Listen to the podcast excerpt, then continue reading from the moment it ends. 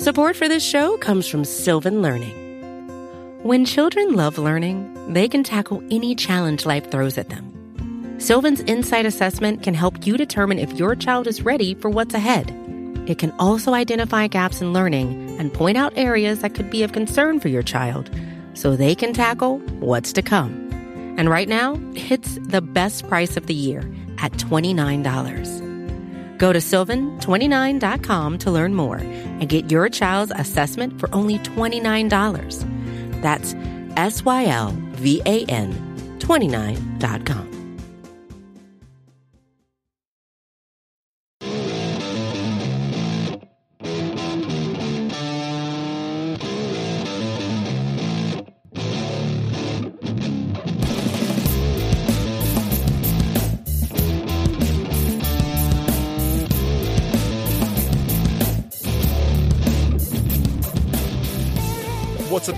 welcome to episode 254 of the Talking Chop podcast. I am your host, Brad Rowland.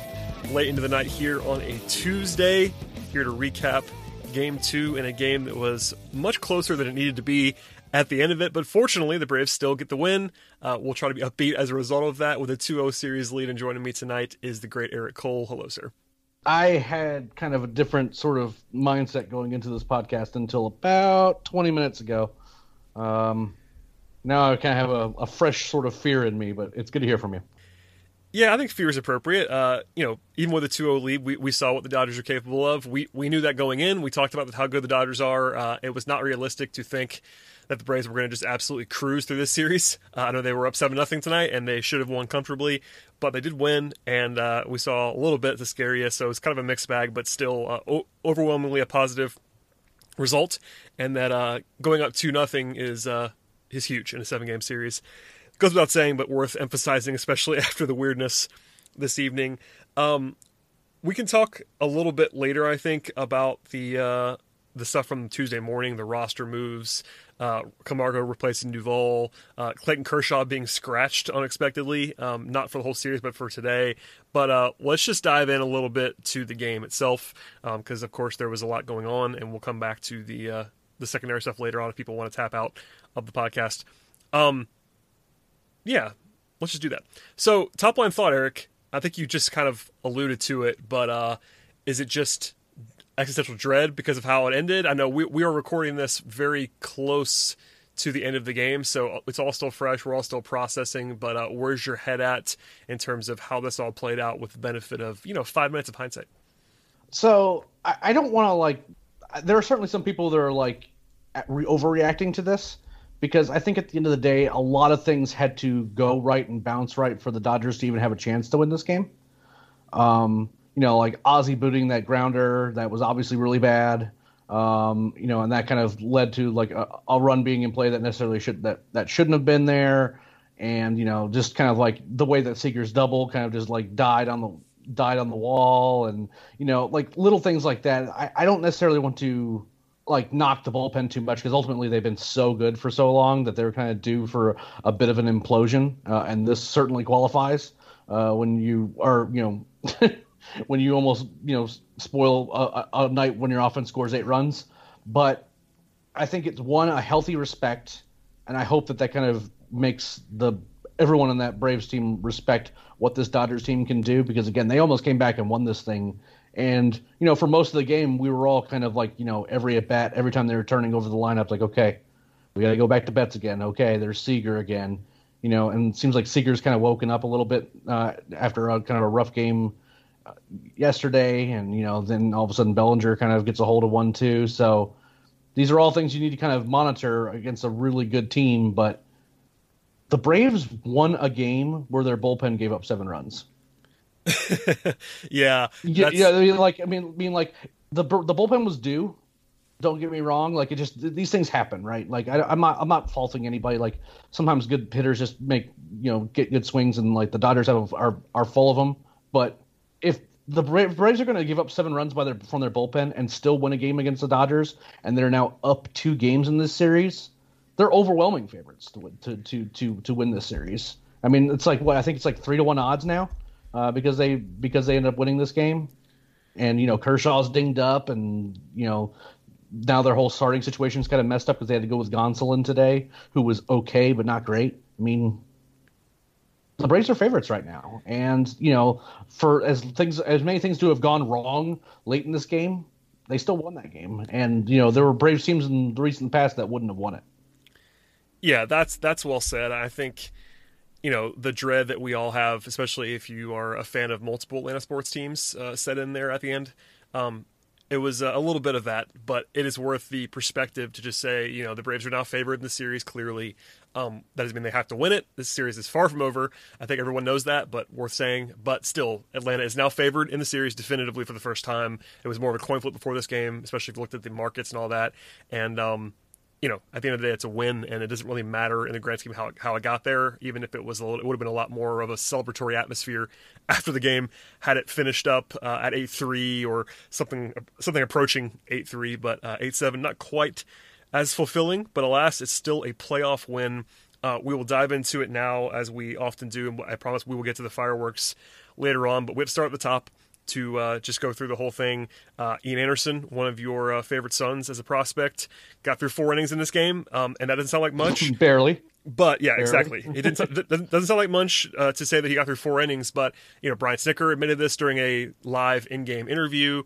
Anderson did not have his his best compliment today. He wasn't completely useless either. He wasn't lost, but you know he had, he had five walks in four innings. Uh, he was not his sharpest self, and uh, without going pitch by pitch on what could be a very very long podcast if we did that, 85 pitches, four innings, and honestly, in a playoff situation when you don't have your best stuff, to get four scoreless innings out of your starting pitcher is honestly a success.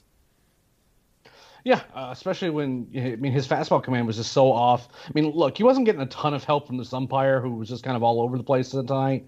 Um, so I'm not. I don't want to like necessarily pile on too much because when you don't have your best stuff and like say what you want to about you know his his stuff. Part of the problem was just the Dodgers were fouling off a whole bunch of pitches against him. Yep. Really ran his pitch pitch count up in the first inning, uh, and he battled through and got and and got the job done. Getting four scoreless innings, considering what their approach was and the quality of hitters they were going against, particularly from the left hand side, and to you know to do what he did, like. Does it suck that he walked five guys? Yeah. So it, it certainly felt more busy on the base paths than it should have been for a guy who only gave up one hit. But you know, he he got the job done, and I, I honestly wasn't even certain he was going to be able to go like to finish three innings just because of how much they how how much they ran his pitch count up in the first inning. But he settled down a little bit.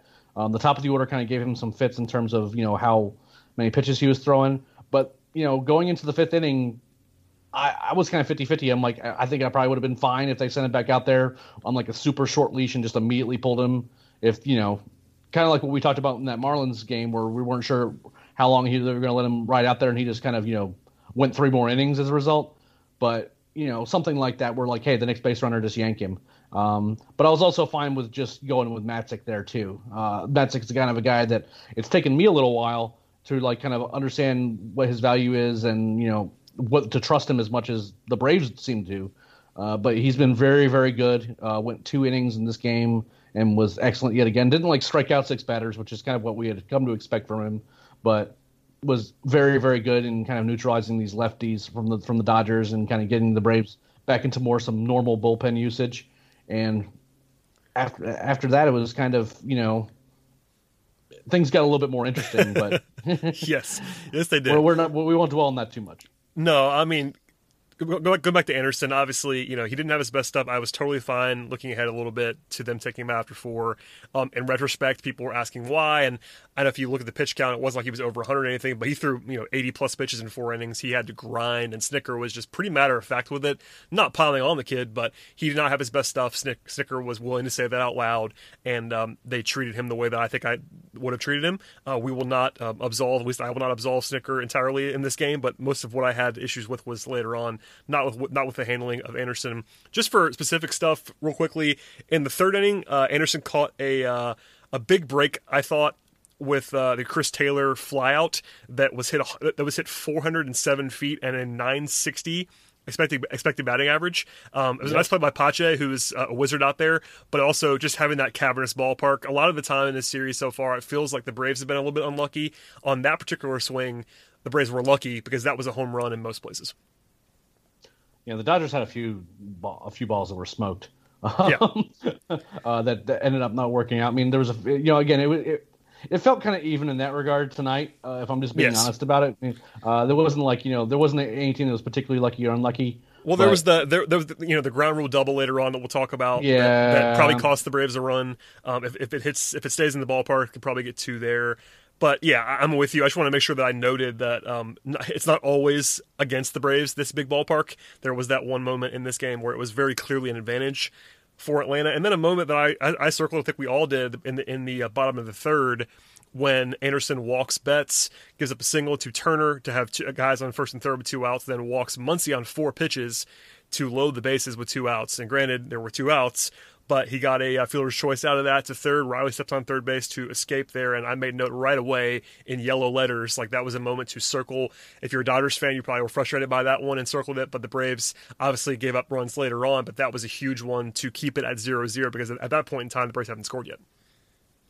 Yeah, and the the Dodgers had very clearly had more success in getting to Ian than the Braves had to, to Gonsolin because Gonsolin looked like he was like cruising for a no hitter through three innings. Yeah, he looked like, great I think he was like he was like he was he was like at 28 pitches through three innings or something like that. You know, and then you know it just felt like Ian was like doing his absolute best to not let anything happen and just kind of hold off the horde.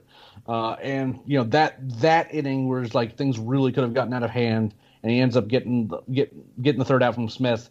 You know that it felt like that's when the momentum changed because you know from there we get to the top of the fourth where Freddie Freeman does his you know you know reminds everyone why he's the MVP front runner, and instead of you know the Braves having to kind of come back and tie a game or in that spot, you know, it allows them to take a two uh, a, two run lead early in the ball game, and you know, kind of allow kind of like sets the tone for the rest like the middle part of this game where the Braves really kind of you know put the Dodgers away. yeah, well, we thought anyway. Well, yeah, away. yeah, we thought, yeah, yeah. Eventually, they, uh, I guess they did in theory, but yeah, Fred, Freddie, hit, Freddie hits the home run to break things open in the fourth to go up two nothing. That was uh, another, another, you know, no doubter from Freeman. That was good to see. Uh, we talked about Anderson getting through uh, 85 pitches. Um, by the way, 15 and two thirds scoreless for Ian in the playoffs. He's he's silly. What are you, gonna, just- what, what are you going to say about that? Even though he wasn't great tonight, I don't, I didn't think, but uh, still, that, that number is pretty jarring. Um, and again, in a game where Ian Anderson walked five Dodgers, and the bullpen did what they did, the Braves still won. Uh, I'm good. I'm fine. Yep, agreed. Uh, in the fifth inning was the biggest damage of the night for Atlanta. A one-out walk by Markakis, and then a great plate appearance by Christian Pache, uh, who uh, RBI, R- RBI doubles down the left field line to go up three nothing. That was the best plate appearance of his career potentially to this point. Um, shouts to him for that. Um, also had a fantastic take that I, I I don't always go into this, but I tweeted about it too. I couldn't believe he didn't swing 2 2. He took a close pitch, goes 3 2, and then uh, doubles on the next pitch. And by the way, Markakis was motoring by his standards. Just the way that I wrote it down. He was Uh, really booking it. He was. and and the at bat that he walked were like ended up being like ten pitches or something like that. That was good. that was a good plate appearance. I mean, I he, like- he, had two I in a row. like, he, had, he had- he had three in this game actually, but two in a row that were really impressive uh, from what he's been looking like recently. Yeah, yeah, compared to his like first at bat where you know he barely saw any pitches and just watched them go, go by, and the, like last game where he just was like it was completely uncompetitive. You know, it, Yep. it was really good to see Markakis actually like contributing. Like you know, it was Markakis contributions. You know, like he hit a double and everyone's like, wow, he really got a hold of that one. You know, it's but you know, those are the kinds of contributions you're going to need. You know, in this from this lineup, you know, down towards the bottom of it, where you can kind of just scrape together extra runs here and there, and that's what this team did this today. Is just you know that bottom third of the lineup was kind of giving them just enough to kind of keep innings going, and then you know really kind of get you know string together a couple good inning, innings, which is what they needed to kind of get enough runs to actually win this thing. Yeah, Markakis, I mean, didn't look incredible, but a couple of like professional at bats. We, we joke about that, but that's that's that's actually what happened uh, in this game. He kind of just played to his strengths a little bit. He looked bad early, and he's struggling to catch, catch up with that serious, you know, high '90s heat. But really good approaches and all that stuff. And I, uh, you know, I did one of my bits on Twitter today about how I thought he would reach base multiple times, and uh, I was proven to be correct there. So congratulations to me on that. The- no, the I'm, the- it was. It's always funny prophet. when uh, I'm I'm in a position where uh, I'm rooting against Markakis, uh, uh, rooting uh, for Markakis, I should say, in terms of uh, people have, having conflicted opinions about whether they're supposed to yell at me or praise me when I say that kind of stuff. Because everyone, usually, Eric, as you know, you know how this goes. Anytime we say anything negative about Markakis, if he has one hit, it's like the end of the world, and you get dunked on and all that stuff. Um, but in this game, that was not that was not going to be the case.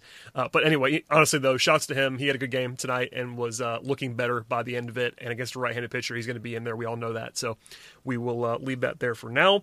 Uh, later on in the fifth, uh, Acuna walks to chase Gonsolin out with one out. They bring in Baez, a right-hander.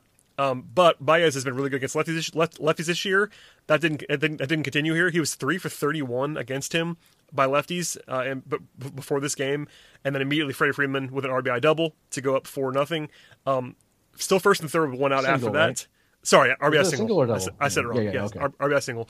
Um, first and third from there with one out. They walk Ozuna to load the bases, and then um, another walk. By the way, a bases loaded walk for Travis d'Arnaud as uh, Baez came Oof. totally unglued. Um, it was five nothing there, and then Ozzie honestly almost broke it way open. He hit an absolute rope, um, 385 feet to center, but a nice sort of leaping catch by Cody Bellinger to turn that into a sac fly, despite it being a, a great swing by Ozzie, and it's still six nothing. But honestly, it could have been eight nothing in that moment with the way. If, if, that's, if, that's if that's not Bellinger, if that's like an average defender, it might have been eight nothing. Yeah, the Cody Bellinger basically was worth like three, four runs for for the Dodgers in this game, and you know had to get a little lucky to kind of not let him score in the bot in you know in the bottom of the ninth. But I, overall, you know, I, I just remember I really like watching defense played well. Uh, Pache was really good this game too, but you know I'm still kind of shocked that a guy that's built like Bellinger, who looks who looks more like a first baseman than anything, he has turned into like a really good center fielder. And one thing I can say about the Dodgers is that they have some guys that I really like watching play, particularly on defense. Uh, uh, when you look at Bellinger and Mookie in particular, so you know, it, again, kind of kind of a, a, bummer as a Braves fan because you know Ozzie really put some good swings on some balls tonight, uh, and he probably should have gotten more paid off than he was for that one. But you know, at the same time, it's kind of it's kind of fun watching a guy making a big time play in a big time spot. Yeah, for sure. And so obviously, you know, through four and a half innings, the Braves lead six nothing. They're in a great spot. It's not over. Uh, we'll we'll take a break now, Eric, to pay some bills. We'll be right back to talk about everything that transpired after the game got a little bit more hairy. So stay tuned, and we'll, we'll be right back. All right, Eric. Uh, in the bottom of the fifth, it's Tyler Matzek who takes over for Ian Anderson. Uh, I like that move overall. Uh, as you referenced earlier, Matzek's been great all year. Uh, he was good again in this game. Uh, gets a uh, double played to uh, Justin Turner. By the way, it should have been a strikeout uh, with one out. Turner definitely struck out. Honestly, looking, uh, Matzek gets squeezed on a pitch that was uh, bizarrely called not a strike, and then it actually worked out in Braves' favor with a double play. So it's a rare moment where it's like, oh, that's actually a break that you got squeezed on a strike on a strike call. But Matzek pitches two innings. He stays in after a pretty quick top of the sixth, um, and cruises again. So on the downside, Matzek's probably unavailable for game three because you don't have you don't normally see guys go two innings and then pitch the next day. But he was he provided some real value in this game, knocking out two innings, especially after Ian only went four. Yeah, I mean Matzek's just been kind of I mean like and I didn't he's a guy that like look we've been watching him all year and like he's been used for a couple innings at times and you know he's been kind of mentioned as a multiple inning guy but you know when he came out for the sixth I was kind of like jarred by it because I was kind of like are we sure that's what we want to do but you know you kind of think about it and just kind of you know it allows them to kind of not blow through a bunch of relief arms when and when your starter only goes four innings you know and then you have a potential bullpen game coming up in game four. You really kind of want to make sure that you're saving guys if you can and you know this way you can you can give Matzek a day off tomorrow and then you know you can kind of fold him into that mix of guys that you're you got to run out there in game four. Again it was a good it was a good choice and he's been so good that it's just kind of hard to a question, you know, if if it's you know erring on the side of you know don't worry he'll take care of it or he'll be okay, like oh I can't recall a time when that didn't pay off for him. So you know I kind of understand that confidence in that decision making, but you know at the same time. It, the, the, everything about this Dodgers offense is just scary to me.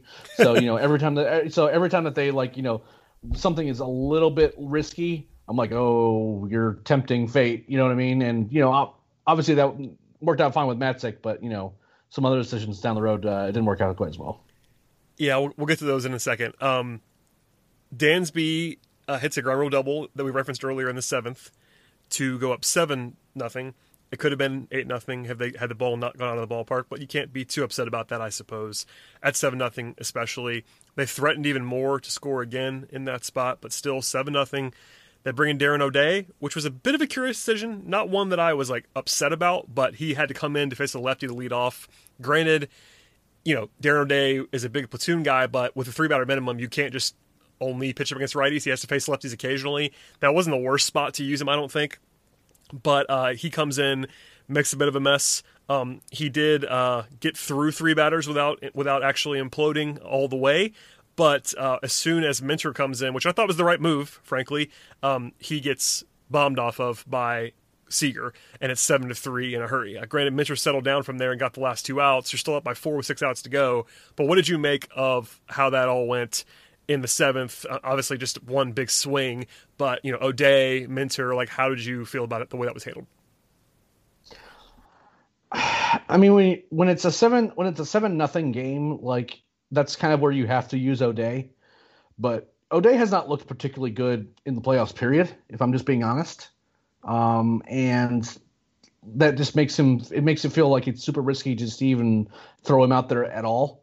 Um, with Minter, I mean, I, I, thought Minter looked fine. He he made one bad pitch where he kind of threw one of his cutters that didn't cut, and it was just like middle, middle, you know, center cut for Corey Seager, who's been one of the best hitters in baseball this year. You just can't do that. But that was just that was just a mistake pitch, and that wasn't something where I'm like, wow, I'm really worried about him uh, going forward or anything. It's just kind of a ba- it was a, a bad pitch in a really bad spot, but you know, at the end of the day, uh, not something that I was super concerned about. I'm a little bit concerned about O'Day because you know even against the righties he wasn't looking particularly great either. Uh, he was very fortunate to strike out Mookie Betts because uh, otherwise that, that that's another inning they could have gotten away from him in a hurry if they couldn't kind of put Mookie away like he did.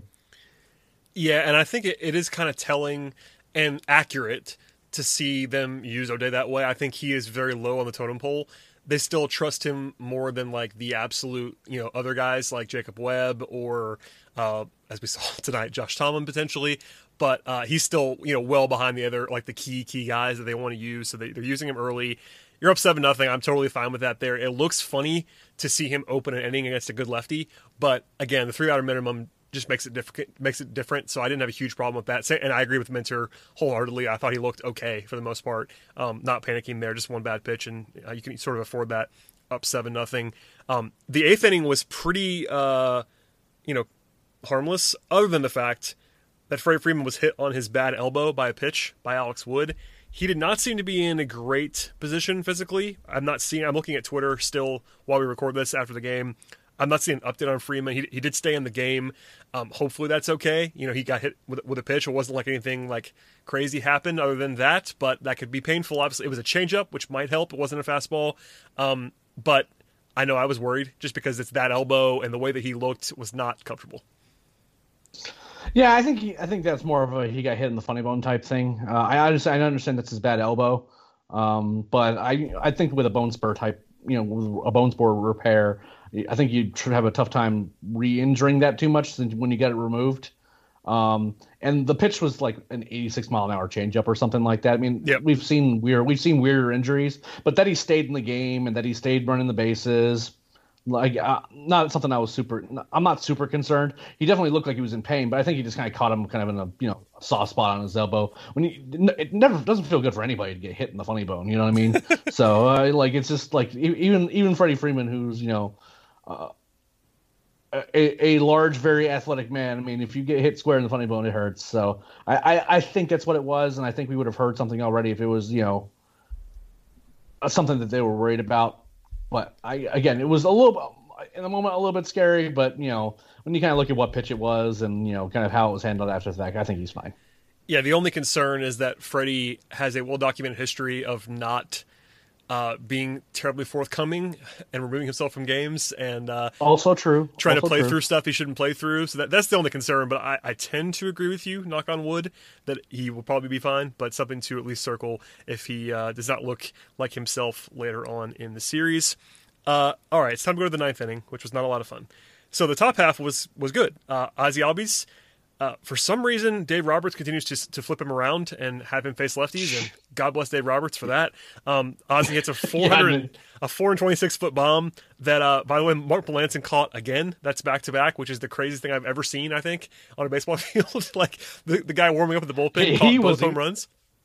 He was excited. I mean, look, Melancon caught the game winning home run. So I mean, like you know, maybe it was just kind of. It was. I mean, it was Melancon's fault that it was the game winning home run, but you know, it's partially partially Melancon's fault. Yeah. Not all. Not yeah, all, but but I, I, I I love I love the catch and the celebration though. I really did. Melan, Melan, Melancon's uh, Melancon seems like a really fun guy in that bullpen, uh, and seems to be kind of embracing his role as you know Ozzie's personal outfielder, I guess. So. Uh, I, I, kind of hope that the like every time Ozzie comes up the bat, that you know, like Melancon sets up in the bullpen just to kind of see if we can kind of keep that going because you know, so far so good. Uh, that's well said. Uh, they actually almost scored again. They actually got singles from Dansby on a great swing, I thought, to the opposite field, and then Markakis with another two out single off a lefty, actually a nice, nice flare into left field. But no more damage there. It's eight three though. You're in a good spot, and uh, here's the situation in which we have to talk about process uh, in the way that we often do. So the decision was made to bring in Josh Tomlin. I tweeted this in the moment, so this is not revisionist. I tweeted it before it happened, and then when it happened. This surprised me and I didn't I didn't like it even in the moment. Now we have been pretty much pro Josh Tomlin on this podcast. I think we've been pretty in favor of Tomlin being a pretty useful yeah, piece like in Tomlin. some ways. Um, but my point is that his main utility on this team is to get multiple innings and give you that depth piece. And I thought it was just a curious move to pitch him in a one inning spot where I, I, get that you're up five, and honestly, I would defend the use of a guy who is not your best guys because you know I have a couple of friends that were tw- that were texting me about this offline. I saw some tw- some tweets about this as well. Like, why wasn't it Melancon to start the inning? Why wasn't it you know where was Will Smith? You got to win the game. Trust me, I, I understand that it's the playoffs and you want to be your best self, but in this situation, with sort of unprecedented in the recent past to have seven games in seven days. You you have to think to the future a little bit. I know you got to win the game in front of you. I totally understand that, and that was definitely what was happening here. Is that Snit was trying to save guys by going to Tomlin there. I'm on board with trying to save some guys here. I really am. But the, with that said, I would not have gone to Tomlin because of just the role that he's in. That's not what he's supposed to be there for. Like go to Jacob Webb or go to Shane Greene. Like I understand trying to avoid Melancon or Smith but Melancon was warming up too. That's the, that's the thing that was weird to me is like if you're gonna have Melancon warm up extensively, just just pitch him. Like there's no real reason. I mean, I get what I get. You want to have him ready to go, sort of if you if you get in tr- if you get in some trouble there. But if he's going to warm up, just throw him out there. I don't know. The whole process was kind of weird to me. What did you make of it? Because obviously, you know, fast forward, Tom, Tomlin looks pretty bad, gets annihilated by Muncy to 8 6 before they go to Melancon eventually, which we'll talk about in a second. But uh, what what did you think of that move? Because I, I didn't like it in the moment, and I still don't like. I still like it now. Yeah, I just don't think Tomlin was should have been the guy that was warming up with Melancon. Like you know, if you warm up Melancon just like as a just in case option, I totally respect that. And if you want to, and if you feel like you need to try to save him and maybe some other arms, then I completely understand going with you know again not one of your best guys, but like Jacob Webb should have been in this game. I, I like that's what I think should have been because if you feel like you need to be running Will Smith and Shane Greene is like your eight and nine, like I, if you have a five run lead, I would be trying out Jacob Webb in that spot because you're exactly right. And it, like my biggest problem with Tomlin coming in is that he's a right hander going against Corey Seager and Max Muncy and like like going against like the thick of the Dodgers order. And if what, Tomlin had one issue as a pitcher you know during his career is that giving up the long ball, which is pretty much the only way that you can really lose this game and you're going to send this guy out there in a role that he's normally not used for. You know, usually he's kind of like a planned long guy, or you know, kind of is just in there to kind of make sure that things don't get too out of hand for over a three inning stint. But you know, he's gotten worse over the course of the year too, which is also makes it a little bit more problematic too in terms of using him in whatever role you're going to use him in. But you know, that's what ended up happening is like you know like Seager, you know, kept the ball fair, and then Muncy like destroyed that ball to make it really close, and you know, you had to use Melancon anyway, and it kind of, you know, it kind of puts everyone in a spot now where I mean, like, what what can you use Tomlin for in Game Four now? I mean, you can't really use him tomorrow because he had threw a bunch of pitches and was terrible. And you know, in Game Four, it kind of makes you wonder if you really want to be using him in kind of a two or three inning spot, you know, where you'd probably have to use him in that bullpen game it's it's kind of a mess. Um, and again, the it's not the I don't think that they should have just like ran Melancon out there. I think that they should have probably just gone with like Greene, like warm up Greene and Webb, and then use one of those two guys. And then if you kind of see things start getting squirrely, then you can get Melancon up, uh, who wasn't that particularly great either. So. No, I mean the, the only the reason I even brought up Melancon at the top is because they had him warming up too. That, that's the curious right. thing for me is that I know there's a difference a difference between warming up and pitching in the game, but if you're really trying to avoid Melancon, maybe don't have him warming up. Like I agree with you. Like maybe it might have made some sense to have Greene and Webb warming up together or whatever. Um, if you're gonna warm up Melancon, just pitch Melancon. In my opinion, that's a small thing. I, I, you know I agree. I think my overall takeaway is I would have used Webb. I said that in the moment, so again, not revisionist. Not that Webb is like you know leaps and bounds better, but he's just more accustomed to that role. He's a more talented arm yeah, he, he, could have gotten some trouble. I'm not saying Webb would have been perfect in the ending by any means, but that's why you have guys behind him. Whereas Tomlin is again, I think my role for Tomlin in this series would be a situation in which your starter just gets rocked early, or he you get an injury, or you go to extra innings where you need a guy to be potentially throw forever. That's Tomlin's value on the roster right now. And you want that guy on the team. You need someone like that in a playoff situation. Like if, if game one had gone to multiple innings and maybe you're still playing in the 13th, it's good to have Josh Tomlin as a guy that can go throw three innings for you in that in that kind of situation. But you know, it's just weird. That's kind of my only takeaway. I, I, I get the process, I really do. It's just the the execution of it. Tomlin is the guy that I would not have used in that spot, and we've been relatively kind to Snitker on on uh, on the pod the last couple of weeks. Honestly, he's done a pretty good job. That was one I, I did not support, and uh, it didn't. It backfired. Not, not, even I, as someone who didn't love that move, thought it was going to be as bad as it was. I would not have predicted Tomlin to get rocked that badly, but uh, it happened. So there you go. Uh, Melancon finally, uh, the tying run gets to the plate and then he gives up a double. It was it was to, to Bellinger, and then the tying run is now on third base in short order. Mercifully, he gets an out. Uh, I will say this about Melancon: it should have been over. Ozzie boots a ground ball that he makes the play 99 out of 100 times. So yep. if you that's that's the one thing about that whole situation because everything else that was that happened in that inning was earned in a bad way by the pitcher. Like there was just some bad pitches being made and some good hitting being done by the by the Dodgers. But it should have been eight to six final because Melancon came in and did his job, got a pretty routine round ball, and Ozzie just didn't make the play. So I'm not going to pile on him. Ozzie's a great defender, but that was an, uh, a suboptimal time for a, a mishap.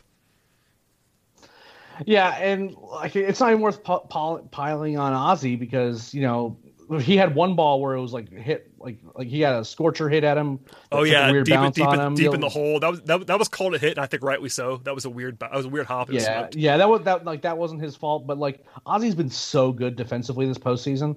Like you know, just these things happen. Just like it couldn't have come at a worse spot. you know what I mean? Like in a game where like things are really getting away, and he just kind of makes just kind of boots the play. This isn't like you know like top of the second, like you know nothing nothing game, and it just lets a runner be on. You know, it's just kind of a bad spot for it to happen. I, I again, you don't really worry about Ozzie Albies defensively. If we're just being honest about it, no. just kind of a it was a bad place to have it happen. Uh, fortunately, Austin Riley is pretty good at def- uh, pretty good defensively, and uh, you know a ball that was smoked right at him was ended up being the third out, and you know ended up mercifully ending this game because if this thing had gone to extras, yeah, uh, the, I would have had probably just uninstall Twitter from my phone. And, yeah, that, that would have been the move. Honestly, no one was comfortable at all uh, that whole time, and it, it sort of felt in some circles, and I think we probably are talking about this a little bit as well on the podcast, but it felt like some people were like treating this like a, almost almost as a loss. It was like, all right, well that was that was brutal. I'm like, no, they won the game. I mean, it, it sucked for sure. The ending was not good, but th- they still won this game against a team that's really good, and now they have the advantage. So that's worth uh, emphasizing but yeah, it was not it was not fun. It should have been eight to six to be to be charitable, but um, fortunately, still a win, and uh, we will not have to litigate all of what transpired at the end. Um, before we get to some big picture stuff, Eric, do you have any final thoughts on this game before we look ahead to Game Three and talk about the stuff that happened this morning?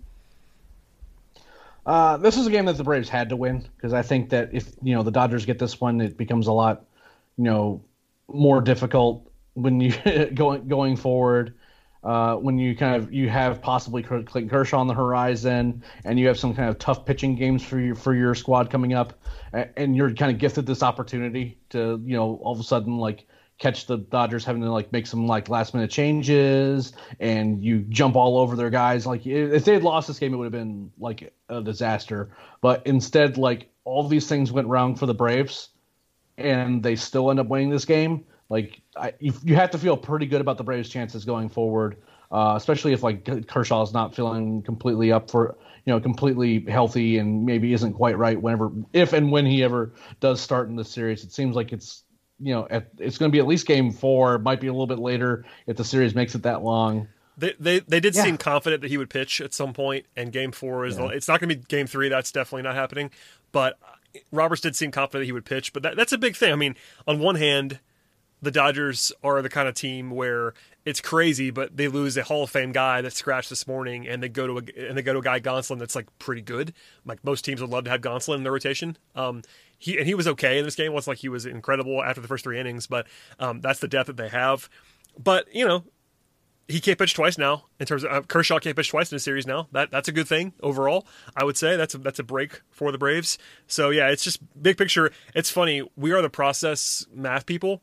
Um, if the Braves had lost in that fashion, blowing a seven nothing lead, it would have felt not like it was over, but it would have felt like the Braves were big underdogs in the series. If they if they blow if they blow that lead, it's one one, and LA has you know the quote unquote momentum or whatever. It would have felt at least to me probably overreaction time, but it would have felt like the weight of the world was on their shoulders if they lost that game today. Yeah, I, it would have felt like they were down 2-0. Like that's yeah, kind of what honestly, it felt like. It, it, it, it, wouldn't have felt like it was a tie series, you know, and all of a sudden it turned into a best of five. It right. would have felt like you know, like that you're you have this one opportunity to stay in it, and it was like it's taken away from you, and all of a sudden you have you know the work that you have done is just gone, and you know I mean like it just there's a lot of a lot of bad feelings that have happened as a result of a loss, and you know a lot of them were kind of crossing my mind as I was desperately trying to get this recap finished for this game uh, while it was happening. Oh yeah, you had was, you, had was, to, you had to re, you had to rewrite. We, have all been there that do this. Uh, people that don't do this won't understand, but uh, I I know exactly what you had to do, what you had to deal with tonight, having to do rewrite probably half your story. That's not fun.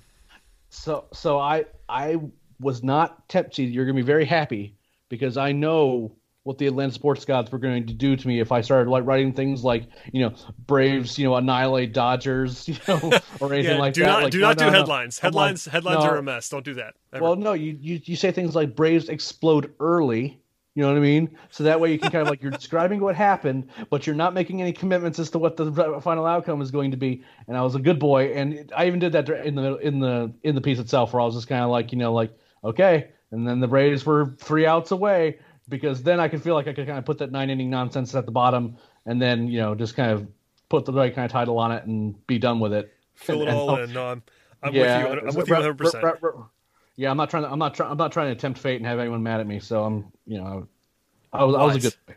A wise decision. Uh, okay, let's look ahead a little bit here. Also, talk about the news from this morning.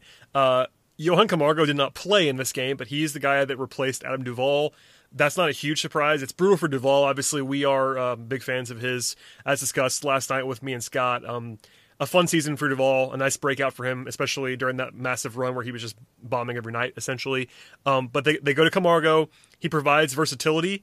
Um, something I wanted to make sure that we mentioned on this podcast is that Snitker told the media today that if Kershaw was starting, they were going to start Camargo at third base, Riley in left field, and Pache in center field, which could be instructive for game three because game three is Urias, who is also left handed. So I'm going to assume, until we see the lineup and maybe see otherwise, that Snit's going to do that same thing. Um, so overall, what did you make of Camargo being the choice? And B, what did, what do you make of that lineup construction that might that we might slash probably will see on Wednesday?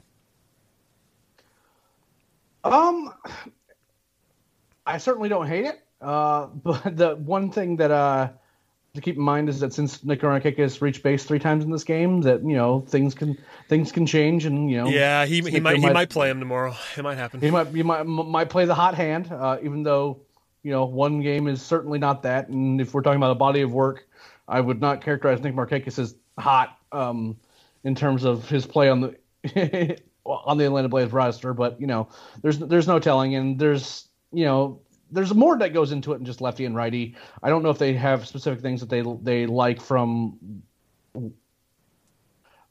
from Camargo against Urias or against Kershaw versus others. And, you know, I, I, kind of would like to hope that there's more to it than just handedness because, you know, Kershaw's kind of is a kind of a reverse splits guy. Yep. So, you know, if that's the case, then, you know, like what's the be- benefit of really running Camargo out there against him?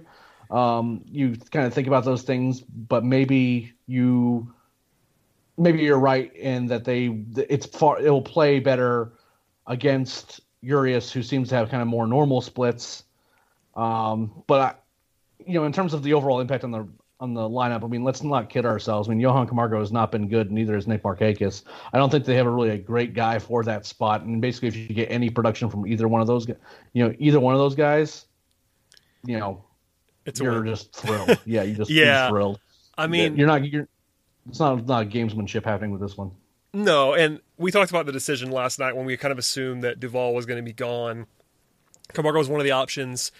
I think the versatility of, of him is kind of appealing um, compared to guys like Ender or maybe going to third catcher, et cetera. I don't really care too much about that about that decision. Um, and you know, I would say hopefully you don't have to go to the end of your bench a whole lot in the uh, DH led playoff setting. But yeah, I, I, think it's interesting to me that they would go to Camargo, or at least plan on going to Camargo into lefty, because you know handedness is interesting. His splits for his career are pretty well defined. Camargo has a 119 career WRC plus against lefties. That is good, quite obviously. And when he was actually at his peak in 2018, he was just mashing left-handed pitching. But since then, two full seasons, a 64 WRC plus against lefties this year in a small sample size, of course, and then 73 in 2019. So he's not really been that guy for two years now. I'm not sure where they stack up in terms of how Snit and the front office view Camargo and his ability to hit left-handed pitching. Um, but it's just kind of an interesting process thing because we know how Markakis struggles against lefties, but um, there is no great option. That was my overall takeaway last night too. The, the, like there, yeah. no, there is no great option here. There are better options than others. I was thrilled beyond belief to see Pache start tonight, and I think that was absolutely the right move. I called for that. I know you did as well. I'm encouraged that he started against a righty because that means, at least in my view, that he's going to start every game in the series the rest of the way. He got a big hit tonight. His defense is invaluable in center field. That that is the right move. I think it was very obvious, but also not a given going into today. So that was at least exciting. Yeah, it, it, it, certainly wasn't a given. And with Camargo, I mean, you look at his, you know, WHA plus against lefties. I mean, it's worth noting that Camargo has been actively bad for two years too. So it's I mean, like at, at, every, at, every, at, at, everything. Yeah, he's yeah, he's, he's, he's not he's not good against righties either. No, uh, and you know, so what I'm more interested in is like, is he in shape? Can he actually like man third base ably while you know like while all this roster shuffling is happening? Because, yeah, I mean, they have San- they have Sandoval too, and Sandoval they went to in game one, but Sandoval is a platoon split guy that I know they went to him on defense in game one, but they probably don't want to do that a whole lot if they can help it. Yeah, that that that one that got hit to him late, I was just kind of like, you know, it, it, was fine, but it was, you know, I don't know. That, the bench is not very that, good. yeah, that defense that that defensive alignment uh, late in the game on game one was. Uh, uh, yeah, let's not do that again. I, I will get really angry yeah. again if we start talking about that. No, but I, I think it's just worth saying that the bench isn't as bad as it was famously two years ago on the worst bench I've ever I've ever seen constructed in the playoffs. Um, but this time, the only guy, the only bench guy the Braves, Rene Rivera. Yeah, the only bench guy the Braves have right now that's like an above average bench guy is Tyler Flowers, who they're just never going to play in the series because Snit, Snit will never use a second catcher. So, yeah, going great. Anyway, uh, essentially what it comes down to is on paper, according to what Snit said on Tuesday before Game Two it's essentially the same cast of characters, except for they're going to run a Markakis Camargo platoon, which sounds funny because they're different positions, but that's that's basically what it is. It's Markakis against righties, Camargo against lefties, and uh, like you referenced before, that could have changed today. If they think that Markakis is now dialed in, they might play him tomorrow. You know, it is what it is. I don't want to go on a rant now after a win. But there you go. Oh, also the other thing that was a small change but notable change, they put Riley seventh in the order and Markakis eighth in the order. So they flipped those guys while putting Pache ninth. I think that's just fine. You want Markakis in the middle of those guys for handedness reasons, and Pache hitting ninth makes all the sense in the world. I, I know they don't trust his bat a whole lot, um, but he looked good today, and you know that's not why he's in there. Honestly, you're hoping he can do something offensively, but I think we've now seen through uh, you know almost two full games in this series that his defense uh, it's just comforting out there to see him like having the ball hit well to center field and just kind of like not having to worry about what, what's going to happen out there is nice. He's really good.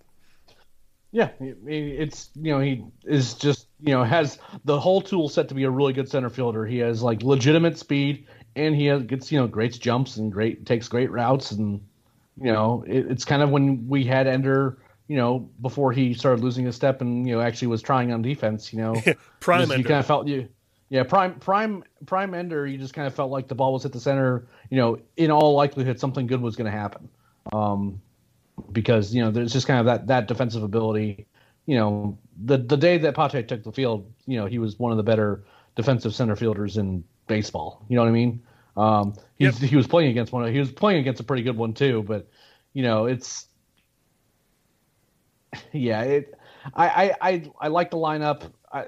Ninth is a good spot for him. You know, I'm kind of surprised he's being as patient at the plate as he has been. He's really been kind of working some deep counts, and you know, had the had two walks yesterday, and like you know, again saw some you know six seven pitch at bats today, uh, including the one where he hit the double. So you know that kind of works out well when you have guys like you know Ronald Acuna and Freddie Freeman at the top of the order when it come when it comes you know if you can manage to get on. Um, Ronnie has not looked good. I'm, I'm a little worried that his wrist is bothering him uh, maybe more than they're letting on. He just doesn't look particularly good. Yeah, there, seemed, there's some approach stuff too. Like he's kind of in his own head right now. I think like he's not as aggressive as he's been um, either the last couple of plate appearances. So yeah, I'm you know it's a small sample size. I don't worry too too much, but because the wrist is lingering and we know it's been bothering him to some degree, that's a pretty obvious uh, focal point potentially. So yeah, hopefully he's fine. I don't know. I mean, Urias is good by the way in Game Three. Urias is a really talented guy. He's been uh, hot and cold at times, but his career numbers are, are very good. He's you know a former top prospect. We'll see how they handle that. Um, Kyle Wright, of course, for the Braves. We can uh, talk about him, but we are we've already done that quite a bit. So Kyle Wright is Kyle Wright. Uh, he throws the same way he did in, in his last start, and we'll we'll all be thrilled. Um, and as a bullpen note here, Minter and Melancon both pitched in the first two games. They have not said they're unavailable at this moment in time. I'd be surprised if either of them pitched for three days in a row. Um, and also Matzek threw two innings tonight, which might take him off the board as well. So if they're without all three of those guys, which is certainly in play, you'll probably see Will Smith as the closer of sorts. You also have AJ Minter, you have Shane Greene, you have you have some guys. That's one of the strengths of this bullpen is that you have depth, but uh, not your full complement probably in Game Three. No, probably not. Um, and you know, we could see some weird decisions being made, kind of if you know Urias and or Wright struggle uh, mightily. Uh, that, that, that is the nature. Decisions. Yeah, that's the nature of this incredibly bizarre seven game, seven day thing. That no one is yeah. honestly, no one that covers even covers the sport is used to this right now because it just, it never happens. Five games in five days is different than seven in seven days, and you know the, the NLCS never never goes on with, without a, without a single off day, and the managers are having to do this on the fly as well. I'm sure they have a plan, but that contributes honestly as much as it frustrates people, especially people that are not like super diehard fans. Like why aren't, why aren't they using their best guys? And it's like, you know, physically they're just not going to have these guys pitch four days in a row. Like three days in a row is pushing it for most guys. Um, and honestly, I know the Braves had a, a couple of guys in O'Day and Matzek that never pitched more than more than one day in a row during the season this year. But you know, right. for instance, like for you know, you, you, you can't just pitch Smith and Melancon in the eighth and the ninth every game for seven days. Like it's not that's not how that works. I know it's the playoffs and you want to be out get out there and be gritty, but guys are going to be unavailable. They have to plan ahead a little bit. It's frustrating. I know, especially for I just hate the schedule. I, I just think it's not the way the playoff baseball has been played for decades now. But uh, the changes happen. They knew, but they knew about him going into this going into the series, so they have to plan accordingly. Yeah, and again, it's going to. I I think that the decisions the next two games. I, I know that a lot of people are like there. There are going to be ones that objectively, like in a vacuum, are going to piss off a lot of people. People are like, "Why is that guy in? Why is that guy not in?" Et cetera, et cetera. But I'm going to be more understanding of these next two games because these the decisions that you make with your bullpen in these next two games will determine how the rest of the series goes. Um, they're not yep. now. The Braves have the best. The Braves have the best chance to kind of make this not matter at all if they can just you know win the next two games, and then all of a sudden it's a sweep, which I frankly would have lost a significant amount of money on if that actually happens. but um, you know, but if this game, if this thing goes long, I mean, the the Dodgers have some guys that are like throwing 100 miles an hour. You can't just run those guys out there constantly. Well, that's uh, I mean, the thing. The, it's, it's max the, effort. The laws that's, of physics. Yeah, that that's the new thing. New is relative, but the semi-recent past of baseball is that you know these bullpen guys that are throwing 100, they're throwing max effort every pitch, and they know that going in. But that also takes you know you can't have those guys pitch three days in a row doing that. That's just not that's not how they're not constructed to do that. I know it's the playoffs; everyone wants to do their do their part, but if you're going to go out there and throw max, max effort for you know 15 pitches, that's going to be it for you for maybe two days in a row, and that'll be it. So I don't know. It's just really interesting. I agree. You'll probably see some decisions that, especially like a more casual fan that's not paying attention to the format, is going to hate in the next two days. I tend to agree with you on that, and maybe we'll maybe we will too. Like we didn't like the Tomlin thing. I know I didn't like that, so that wasn't like you know that wasn't necessarily part of this, but it kind of was, and that Snit was trying to do some damage control before winning a game, and I understood it.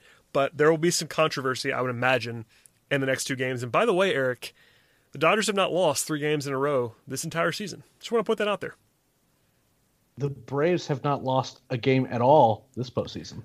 Well, you weren't supposed to say that. You're supposed to let the let the, let, the, let the reverse jinx go out there and just say the Dodgers the Dodgers can't lose three games in a row. No, see, uh, see, I'm covering both bases, right? Like you know, like the you know what I mean. Like it's kind of I I feel like if we can if we do both, like we can't be blamed in, in any sense. You know what I mean? Oh, we'll, we'll, we'll be blamed. I, I, got I got someone uh, trying to dunk on me for Markakis having hits today, and I was like, "Did you miss the part where I tweeted it uh, multiple times? I thought he's going to have multiple uh, times reaching base. Like it doesn't. We can't win. It doesn't matter. The moral of the story is that people want to hear what they want to hear, and uh, we'll get blamed either way. But that's this fine. Is, this is true, and if they want to ignore, you know, the entire body of work of Nick Markakis up until this point, that's totally fine. or others, it's not. It's not always him. He's just the one that we get that we're probably known for the right. most. But sure. uh, there are plenty of situations and decisions. I'm sure that someone will get mad at us for questioning Tomlin. I don't know. It'll be something that happens. Oh, I, I, had people. I had people tweeting at me yesterday saying, "Is the offense going to be this bad throughout the entirety of the playoffs?" The offense is pretty good. Um, uh, yeah, I'm like, I'm like, I'm not sure if the offense is the problem. No, Did you watch the Marlins series or? yeah, it's okay. Final thing before I let you get out of here, it's getting late on this Tuesday. Uh, the schedule is now finally out, but even then, it's kind of hedged because of the ALCS. And uh, as we record this, it is 11:19 p.m. Eastern Time on Tuesday. Uh, the Rays might go up three nothing. The Rays are leading five to two in the seventh on the Astros. If they do that, if they win tonight, if that holds, they'll, they'll be up three nothing, which is important because game four. So you know, game three we already we already knew is six oh five on Wednesday. Game four is set in stone. It's eight oh eight on Thursday. So another another sort of back to the Monday schedule, a little bit later night, and then game five, if necessary, on Friday, is scheduled currently for nine oh eight p.m. first pitch. Now that's very late. Uh, and considering how long yep. ba- baseball games take in the playoffs, it's going to be a very late night. Um, the only thing is, if the AL is already completed by then, which is possible to be sure, um, then the game's at 8:08 instead of 9:08, which is still late but not quite as bad. And the same thing goes for for Saturday. In fact, Saturday's game could move by two and a half hours because if both series are still playing, the Braves would play at 4:38 p.m. Eastern time on Saturday. But if the AL is already done, the Braves go to 7:08 so just keep that in mind. And by the way, Game Seven, if necessary, um, will be in its own standalone slot at 8:15 p.m. Eastern Time on Sunday. So the schedule's out. You'll probably see it on TalkingChop.com if you want to go look, uh, sort of visualize it in front of you. But now we can at least plan a little bit. Uh, at, you know, evening games other than maybe Saturday afternoon, and maybe a 9:08 game, which is uh, about as late as they would ever start an LCS game. I know it's Friday, which is kind of why they were probably seeing the green light to go a little bit later because people don't work on Saturday mornings, but that will be a long one for. Uh, I, I, I, already tweeted Scott like Scott, get ready, my man. Nine oh eight. Yeah, it's like it's written for West, Scott. We, thanks, thank you, West Coast correspondent Scott Coleman, because uh, yeah, you have family. That's that's gonna, you, that's you, you, you, have family, Eric, and that that will honestly. I mean, not that you're not going to watch the game, because I'm sure you will, but th- there's a difference between watching the game and then doing the podcast and everything after it. So, if the game happens at 9:08, and we assume like tonight's game was four plus hours, Last night was like three and a half hours. If we assume a normal playoff game length, the game will be over at like twelve forty five or one a.m.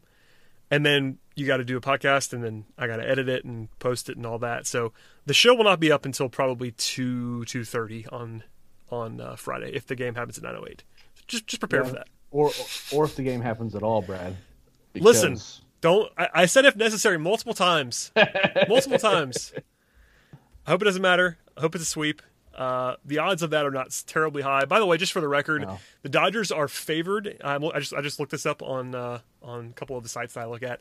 Um, the, the Dodgers are are the betting favorites to win on Thursday. They've been a, uh, um, sorry on Wednesday in Game Three.